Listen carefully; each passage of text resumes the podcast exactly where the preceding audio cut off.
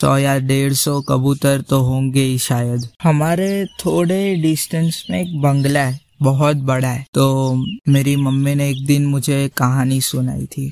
कहानी नहीं जस्ट बोला था कि वहाँ भूत रहते इसलिए उन लोग ने घर लिया और फिर थोड़े दिन रह के चले गए वो लोग। वो पूरा बंगलो बहुत बड़ा है और वहाँ कबूतर का पूप है, बहुत सारा।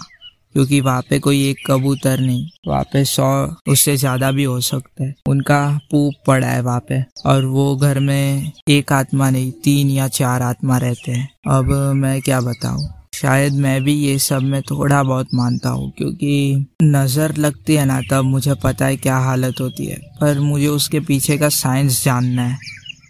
मुझे लगता है कि ये एनर्जी है। एनर्जी काम करती है। जिन लोग के साथ बुरा हुआ होता है, वो लोग की एनर्जी किसी जगह पे आई थिंक रह जाती है। इसलिए शायद हमें कई कई जगह इतनी अच्छी वाइब्स आती है तो कई कई जगह बहुत ही बुरी वाइब्स यही सब रीजन होगा शायद।